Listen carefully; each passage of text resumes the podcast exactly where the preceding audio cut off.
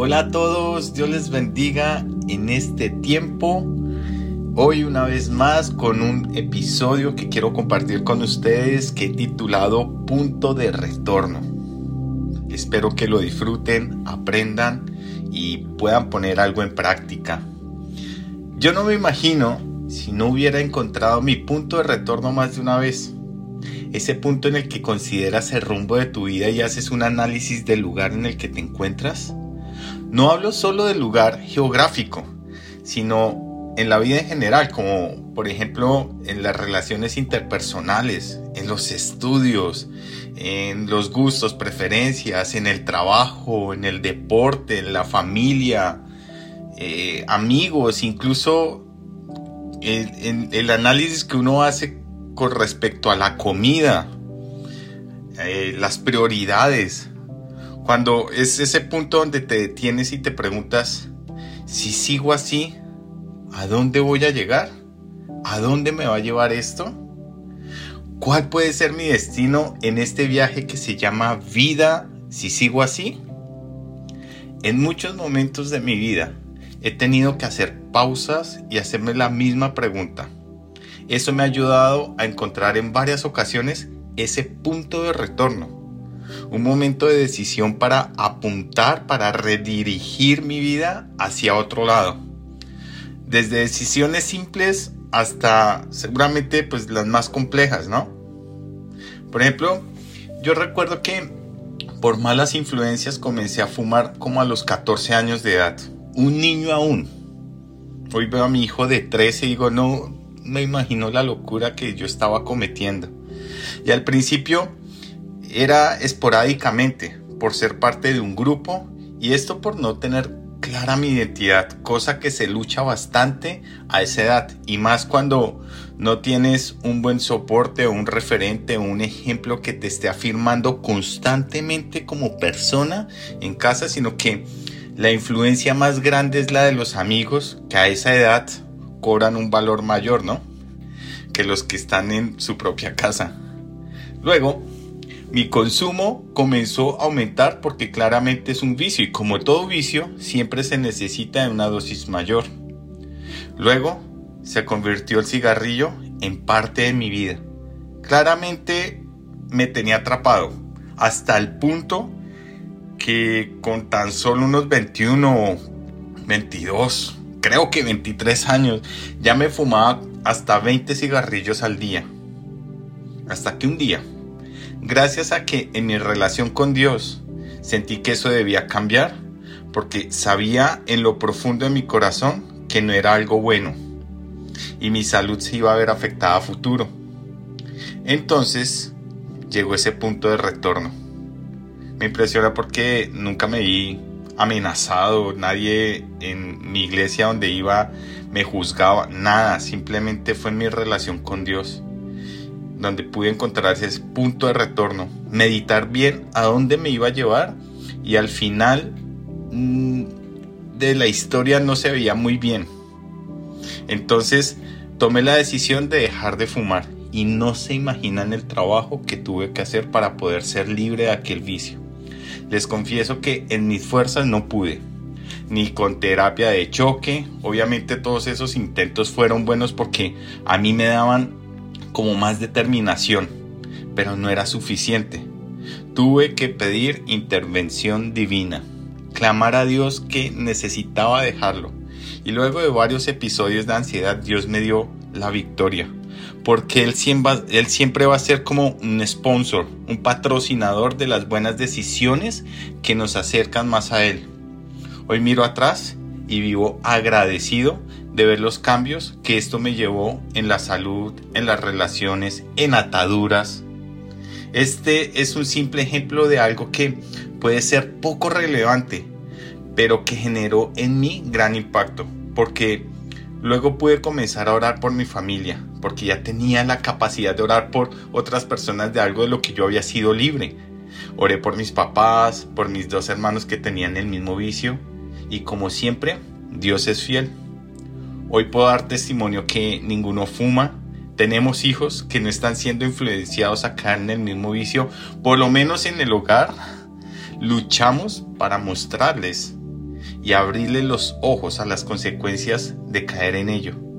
Porque el cigarrillo a esa edad viene acompañado de otra serie de cosas que por tiempo aquí no puedo profundizar. De la misma forma, tuve otro momento en donde tenía que tomar una decisión, una decisión bien crucial en mi vida. Después de casado, tenía que decidir si cambiaba ciertas amistades e influencias o perdía mi hogar. No es exagerado lo que les estoy diciendo. Mi hogar estaba en juego, en riesgo. Cuánto agradezco a Dios aquel momento donde todo salió al descubierto y fui confrontado. Cuánto agradezco ese momento amargo, porque tuve mi punto de retorno. En algún momento entraré pues al detalle de aquella situación. Aquí el punto es que Dios me dio una nueva oportunidad, una más, y así es Dios. Da oportunidades y levanta a los que están dispuestos a cambiar de rumbo. En Salmo 119, 59 dice, Consideré el rumbo de mi vida y decidí volver a tus leyes. Sentí hablar de este tema porque seguramente hay áreas en nuestra vida que necesitan ser consideradas. Necesitamos hacer una pausa y considerar el rumbo de nuestra vida. Porque seguramente por más que tengamos una relación con Dios como yo lo tenía en los dos ejemplos que les di, hay áreas que no tienen el rumbo correcto aún. Y lo mejor que podemos hacer es volver a sus leyes, no a los reglamentos estrictos, sino a su palabra, donde no solo está llena de promesas, sino también de advertencias y muchos, muchos consejos sabios para replantear nuestro camino. Yo creo profundamente que antes de que Jesús regrese por su iglesia, o sea, por su pueblo que está formado de todos aquellos que han tomado, que hemos tomado la decisión de creer en Él como único camino, única verdad y única vida eterna, hay un punto de retorno para aquellos que aún no han considerado el rumbo de su vida eterna. Aún hay esperanza para todo el mundo. Aún hay esperanza no solo en lo pasajero de esta vida en la tierra, sino en lo eterno, en donde vamos a vivir para siempre te invito a que lo consideres. Como quisiera que todos nos detuviéramos un tiempo en meditar si el rumbo que lleva nuestra vida apunta hacia la meta que Dios diseñó para nosotros. Quizás de esa manera nos quitaríamos el peso del estrés por alcanzar nuestra corta visión o seguramente nos llenemos de valor para continuar avanzando de la mano de Dios sabiendo que estamos en la dirección correcta. Ahora, ya sabiendo que hay un punto de retorno, quiero decirte que la palabra, la Biblia, es nuestro mejor mapa y el Espíritu Santo nuestro mejor GPS. Ese GPS que nos va diciendo gira a la derecha, gira a la izquierda, recalculando. Ese es el Espíritu Santo plantado sobre el mapa de la Biblia. Ahí está trazada tu ruta, solo la tuya, no tiene atajos, eso sí, tiene senderos rocosos, hay valles, hay montañas, pero es tu ruta, la de nadie más. A veces, por la pereza de tomar el mapa y encontrar nuestra ruta, comenzamos a caminar sobre la ruta de otros. Hay una para cada uno de nosotros y tenemos al mejor guía que no solo nos indica por dónde ir, sino que nos acompaña en los momentos soleados y en los momentos de tormenta. Quiero que consideres que siempre nos vamos a encontrar con distractores de la ruta trazada por Dios. Personas que sin intención, aunque la verdad también hay algunas que sí tienen intención, pero recurramos al pensar bien.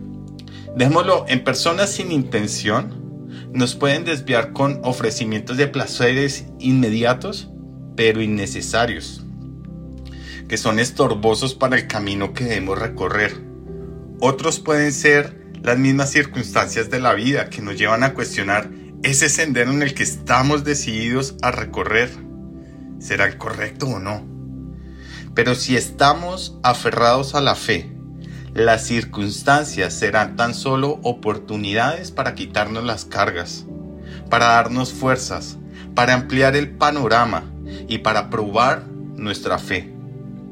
También he visto porque hay distractores que son puestos intencionalmente para que nos desviemos de nuestro camino. Esos son los más complicados de evitar, porque al ser intencionales tienen argumentos suficientes para convencernos de abandonar, de parar, de renunciar, de tirar la toalla, de colgar los guayos. Son los pensamientos meramente humanistas, donde se pone el yo por encima de cualquier otra cosa. Y también las plataformas diseñadas para entretener y hacer perder nuestro tiempo y nuestro foco. Sin embargo, mi invitación es que permanezcamos anclados a la fe y a la palabra de Dios. Estar anclados a Dios es lo que nos va a permitir movernos a nuestro propósito eterno. Con eso nadie nos va a poder detener hasta llegar ese destino que Dios lo ha llamado promesa. Detente y considera tu rumbo. Quizás nos crucemos en el camino y si no, seguro sí en nuestro destino, el cielo. Para finalizar, quiero que te tomes un tiempo apenas termines de escuchar este podcast y medites en qué áreas necesitas reconsiderar ciertas decisiones, necesitas tomar un rumbo diferente porque ya sabes en lo profundo de tu corazón que no te va a llevar a nada bueno y consideres por un momento si esto que estás haciendo le estás haciendo guiado por Dios. Porque las cosas que no son guiadas por Dios no siempre van a terminar bien. En cambio, cuando las cosas son guiadas por Dios, aunque en el camino hayan tropiezos, cosas injustas, malestares, momentos difíciles, el final va a ser bueno. Que hoy sea un punto de retorno en las áreas que Dios ponga en tu corazón y puedas meditar en ellas y decirle, Dios, necesito encontrar la ruta adecuada en esta área de mi vida. Dame por favor de tu palabra como mapa y guíame con tu Espíritu Santo como GPS. Esto te lo pido Dios en el nombre de Jesús. Amén. Bueno amigos, espero hayan disfrutado este podcast. Si te gustó, la invitación o lo que te quiero pedir es que lo compartas. Quizás otras personas están esperando tener su punto de retorno. Un abrazo. Hasta la próxima.